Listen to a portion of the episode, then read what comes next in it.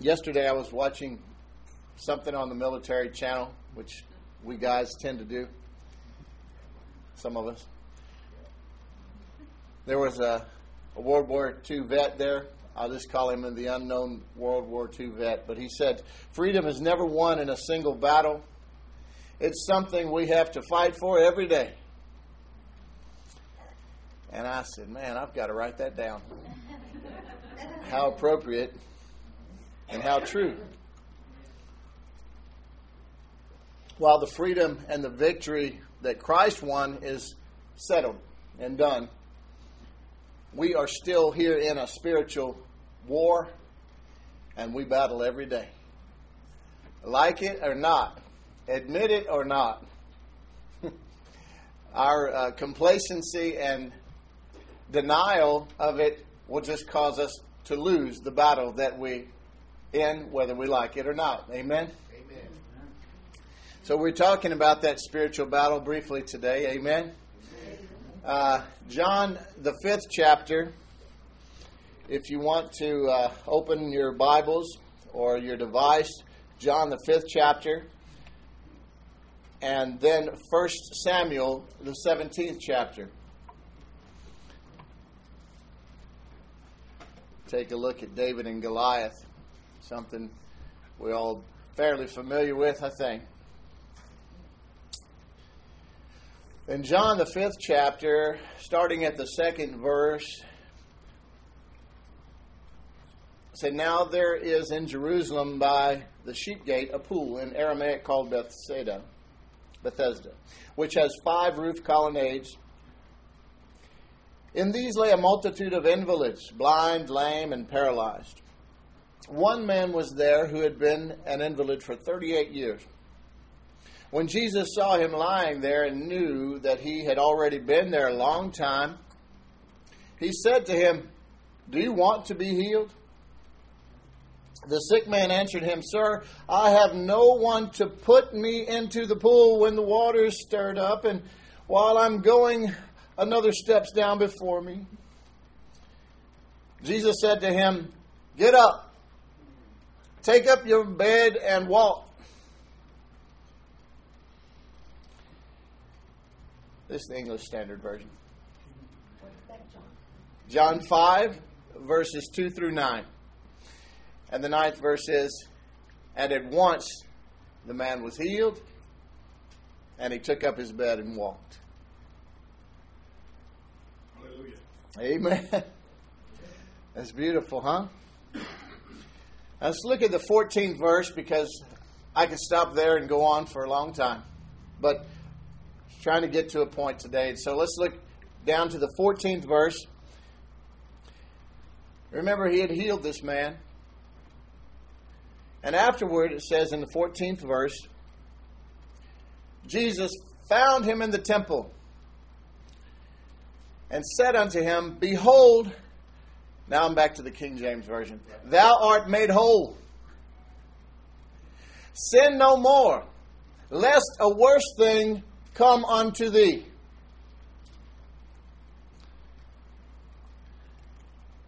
Jesus said that sin causes the tragedies of our lives.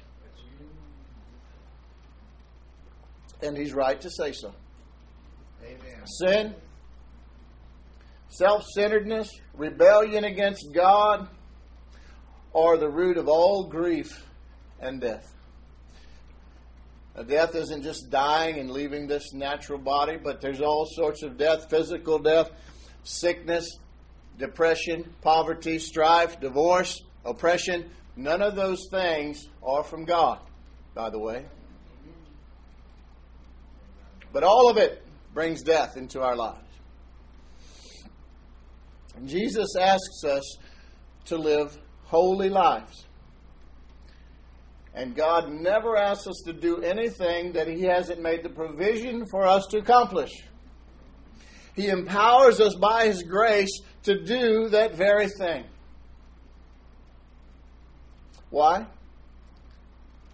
Because if we give in to sin, we yield ourselves to Satan, the author of that sin. That's what the Bible teaches. and says, What then? Shall we sin because we are not under the law, but under grace? This is Paul asking a rhetorical question. By no means. Paul used a lot of exclamation points. Three times he answered this question in the book of Romans. Because grace is so wonderful that if it's being preached properly, it should it should bring about the question, does that mean I can do whatever I want? And then you have to answer, no, by no means. If he used any stronger remarks, he would have had to curse. Do you know that when you offer yourselves as obedient slaves, you are slaves to the one you obey, whether you are slaves to sin, leading to death, or to obedience, leading to righteousness? But thanks be to God that though you once were slaves to sin, you wholeheartedly obeyed the form of teaching to which you were committed. And Romans 4 8 says, God is not imputing sin against believers, doesn't it? That's a wonderful thing. That's because of Jesus. But though God is not in the new covenant imputing or charging you with sin, if you belong to Christ, Satan is.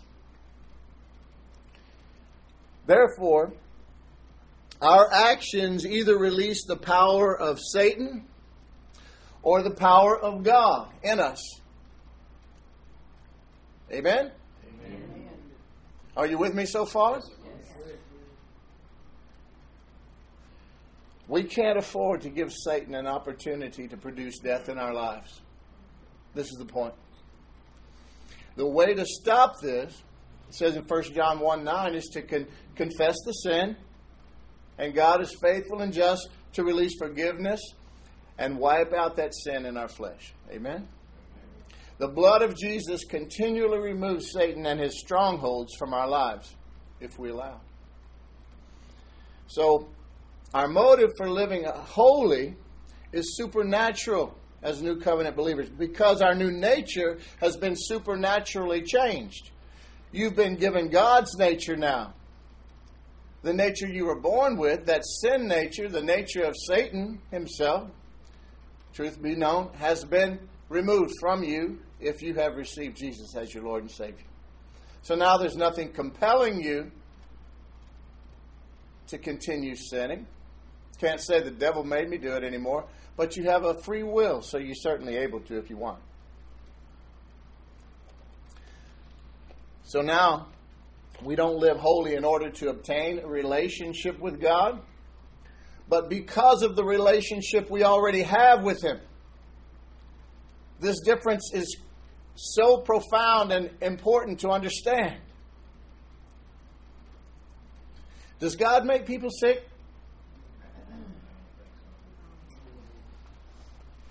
James 1:17 says only good and perfect gifts come from Father above.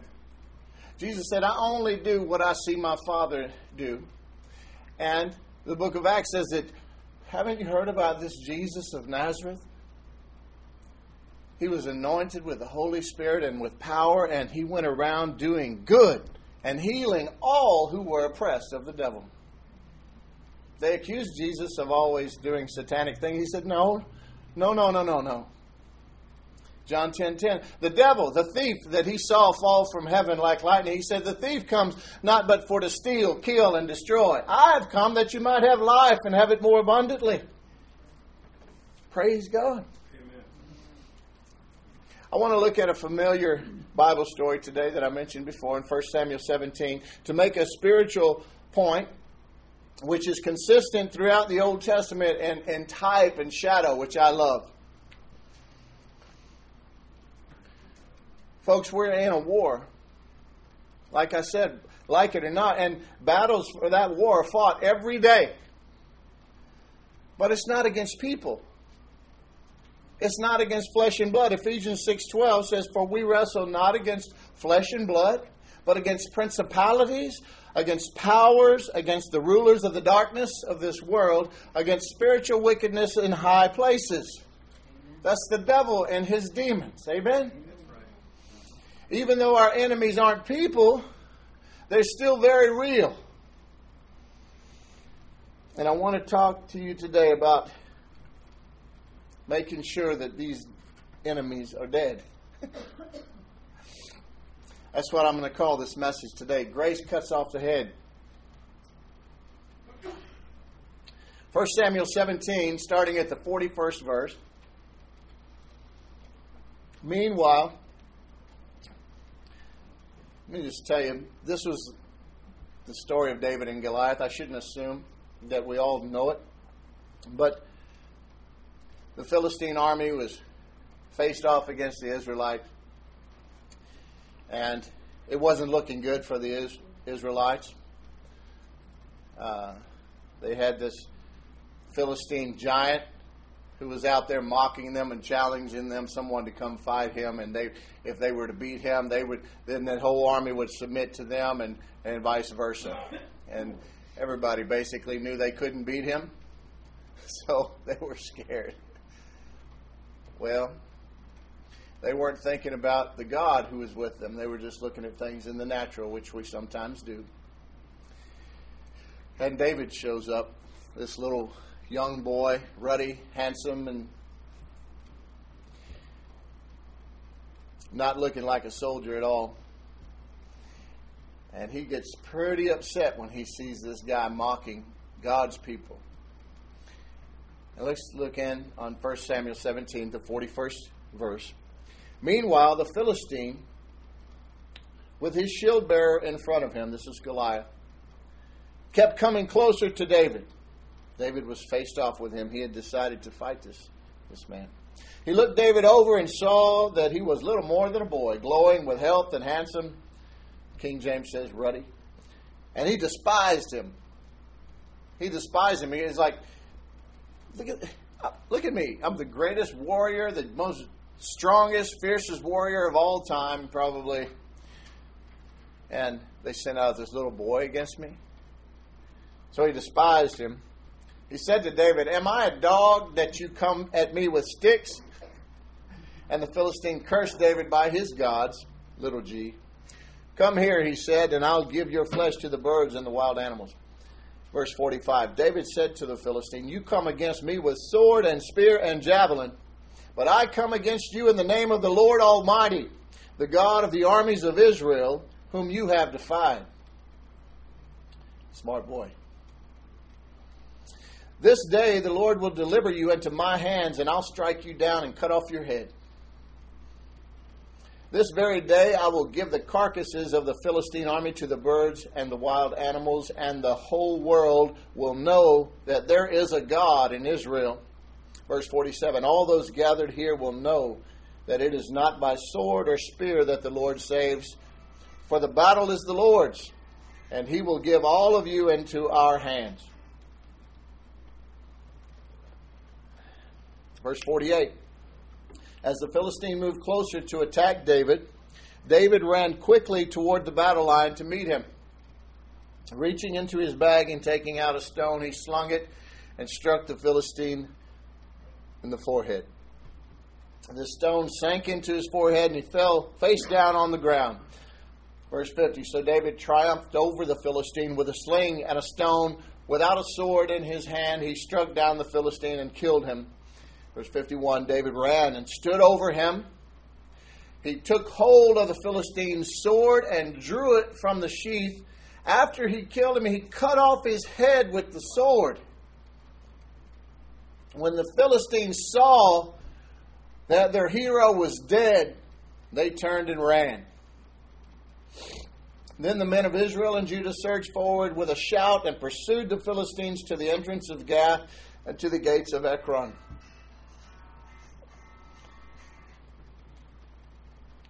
Their dead were strewn along the Shaaraim road to Gath and Ekron. When the Israelites returned from chasing the Philistines, they plundered their camp. David took the Philistines' head and brought it to Jerusalem. I think he put it there at Golgotha, to be honest with you. Place of the skull where Jesus inevitably would have been crucified. He put the Philistines' weapons in his own tent. Again, Ephesians 6:12 says we wrestle not against flesh and blood, but against principalities, against powers, against the rulers of the darkness of this world, against spiritual wickedness in high places.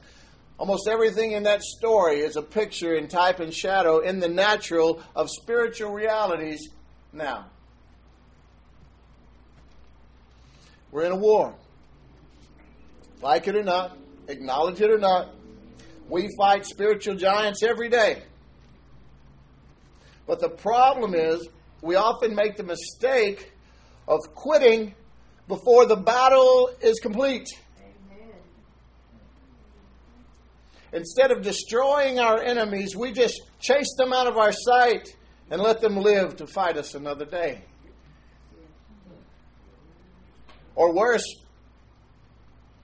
we just dress them up and make them a part of our everyday lives if we aren't careful, we can become so comfortable with them that we will actually protect and harbor them. The Lord showed me this morning.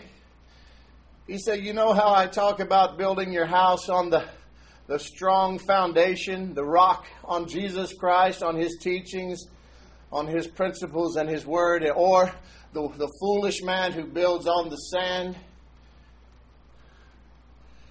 They both go to the effort of building that same house. But one is not solid and won't stand. He says, So many of my people are living in castles of sand and they've filled their castles with demonic house guests that they've disguised and have made them a part of their everyday life. This has to stop. David said in Psalm 18, verse 37, I have pursued mine enemies and overtaken them. Neither did I turn again till they were consumed. This scripture was never more clear in his life than the day he fought Goliath. He probably was thinking about that when he wrote it, along with the lion and the bear and all the others he had killed in the Lord's work. David hated Goliath, God's enemy and his. He hated him with a holy hatred. He killed him. He killed him on purpose, for purpose. He made sure that the Philistines saw and knew for sure, no doubt in anyone's mind, who had won. That's why he cut the head off so that they could see. They were watching from off in the distance.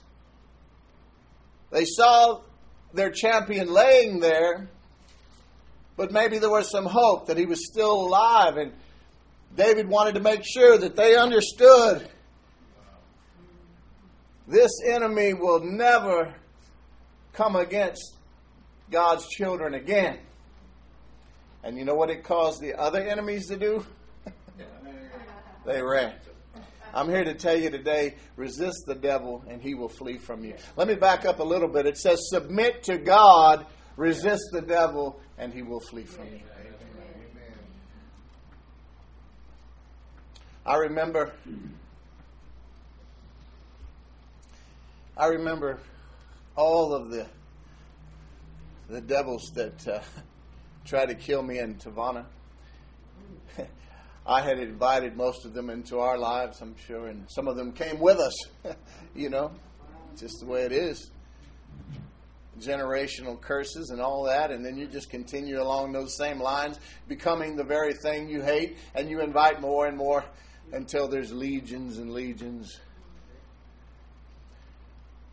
I had played the Christian game for a long time. I remember sitting on bar stool in bar we owned, telling people about Jesus. Of course, this was the Jesus of my imagination who was fine with everything that I did. I was a hypocrite. I had been baptized a couple of times, once drunk. I was on my way to hell. Make no mistake.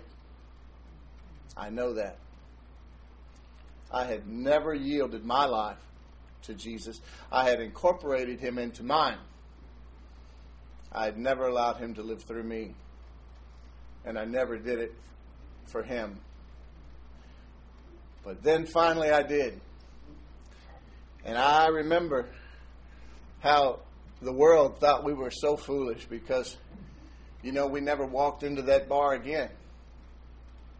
We suffered a total loss on it. But we never set foot in there again. that was gain. Just like the vision when the Lord told, showed me all the trees holding the cars up, and we had all these titles to all these cars that people owed us. Maybe had made one payment on, and we could. We weren't very good at this. Trusted everybody. And that Christmas, we wrote a beautiful letter about love and forgiveness and the salvation we had found, and we mailed them out. Those signed titles to everyone we could find. Foolishness in the world's eyes, but not in God's.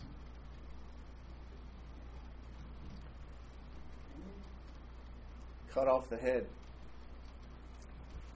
Did the same thing with cigarettes. I remember Tavana had, she'd struggled with quitting. The Lord took cigarettes and alcohol from me like that. I was so thankful. But I know that He knew me going into ministry is what He was calling me to do. And so I had a, an addiction to this little prescription drug, Xanax. And as I walked in the next weeks and a couple of months, I, several months actually, I, uh, you know, the church even told me it's okay. That's a prescription drug, but I knew, mm, not so much. And I remember that one day hearing that pill bottle. I was allowed to minister on Thursdays at lunch.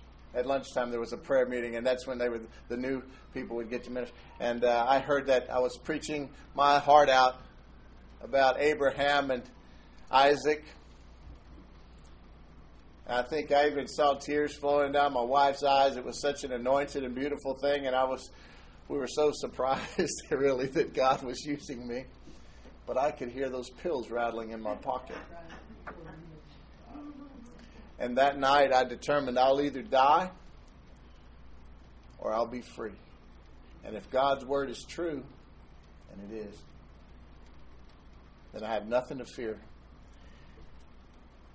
my skin crawled and I sweated and refused that bottle of pills. Thought I was going to die. But somewhere before the sun came up, I fell asleep. And when I woke up, I was free. Amen. And when God sets you free, when the Son sets you free, you're free indeed. Now, there's no temptation for me with any of that. There's no day to day, I'm a this and I'm always going to struggle and I better call my support group. No, no, no. I'm free. Completely. Cut the head off, Frank. Cut the head off. No more. Huh? No more. Jesus did the same thing with the devil. Colossians 2:15 says and having spoiled principalities and powers, Jesus made a show of them openly, triumphing over them in it. That's what he did to the devil. Kicked his teeth out, took the keys to death, hell, and the grave. Listen, I want to. I want you to all walk in the victory that Jesus has obtained for you. I want that for all of us, and so does He.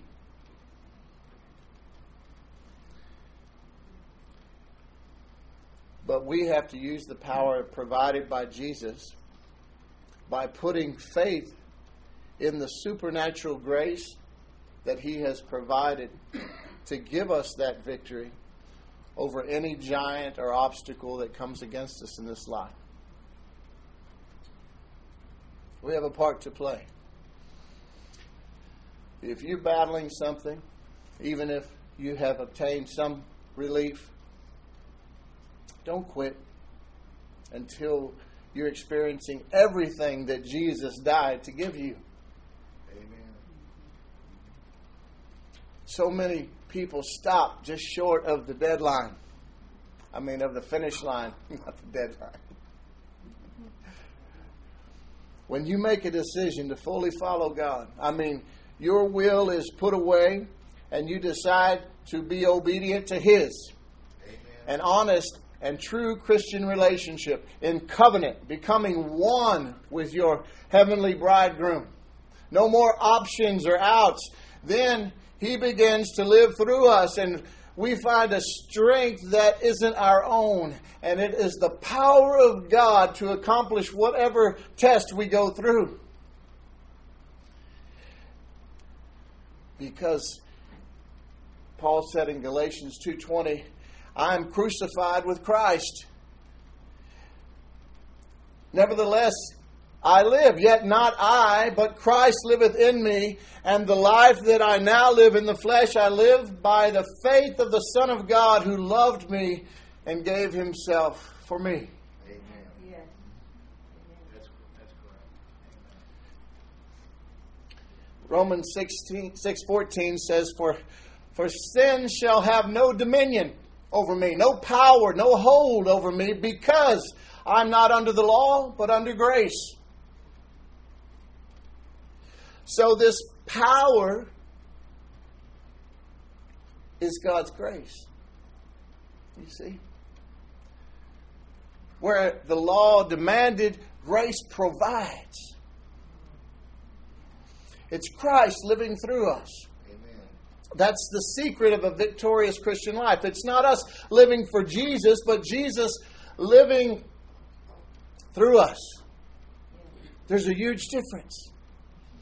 Failure to understand this simple truth is the root of all legalism and the performance mentality that people talk about that they don't understand.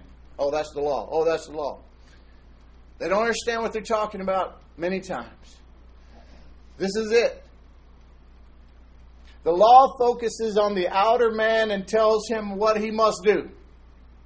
Grace focuses on the inner man and tells us what is already finished in Christ. When we focus on what we must do, we put ourselves under the law. When we focus on what Christ has done, we walk in the supernatural strength of the grace of God. The Christian life is impossible to live in human strength. The only way to be like Jesus and to do the works of Jesus is to let Jesus live through you. You can do all things through Christ who strengthens you. All things according to his will. That's where this comes in. If you'll put this in, then the Holy Spirit will remind you of everything Jesus has said. He can't remind you of something you don't have never heard. The strength of grace will help us stay the course and to finish strong and victoriously. Trying to live for Him will always be, we'll have some things that we still do our way. If we're trying just to live for Jesus, we'll do the best we can, you see. We'll, we'll use that. We'll do the best we can, and but there's still going to be a lot of things involved in that life where you've incorporated Jesus, but still your life, your way which you're trying to live for Jesus, but you're failing. In many ways, you're successful, but other things you're not. And, and just this, this, this, this thing, this theology that says, well, I do the best I can and Jesus covered the rest. It, it sounds right, but you can't be truly successful with that theology. Paul said, I no longer live, but Christ who liveth through me. Now, if Christ is living through me, then it's always going to be His way. If He's allowed to live through me, then He's not going to do things the way that I would have before. It's Him living through me. so there's no struggle. There's no more struggle. There's no more strife. There's just agreement. Amos 3 3, how can two walk together lest they be agreed? Well, I want to agree with God. I said, Lord, Put me in a sack race with you, Lord, and let us win. Teach me how to walk with you stride for stride.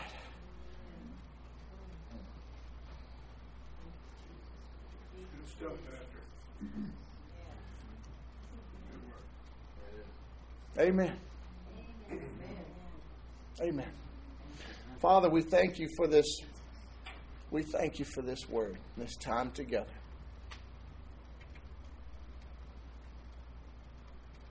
Thank you, Lord, for having it your way your word. Thank you, Lord, that your truth is so simple, yet we make it so hard. Help us to get past the flesh, to walk after the Spirit, so we will never fulfill the desires of the flesh. That we can walk in harmony and relationship and union, unity with you and with, with other believers, and we can love and receive your love. Thank you, Lord, for teaching us how to love so perfectly. Help us to become the children, the sons and daughters that Jesus died to equip us to be. Help us to walk in the power and authority that you've given us as sons and daughters. The power to live free, free from sin, free from sickness, free from strife, free from poverty, free from disease, free from hatred. We choose you today, Father. Your way. Always. Help us to forgive quickly, knowing how much we've been forgiven. Help us to always remember this is just a brief life and that eternity is a long, long time with you. And we thank you, Jesus, that you've gone ahead of us to prepare a place for us. If it weren't true, you wouldn't have said it. We look forward to seeing you, Lord. But meanwhile, help us to live out the life that you have written for us in strength and success. Help us to allow you to live through us. Help others to see you in us. Help us to be that light on a hill. In Jesus' name.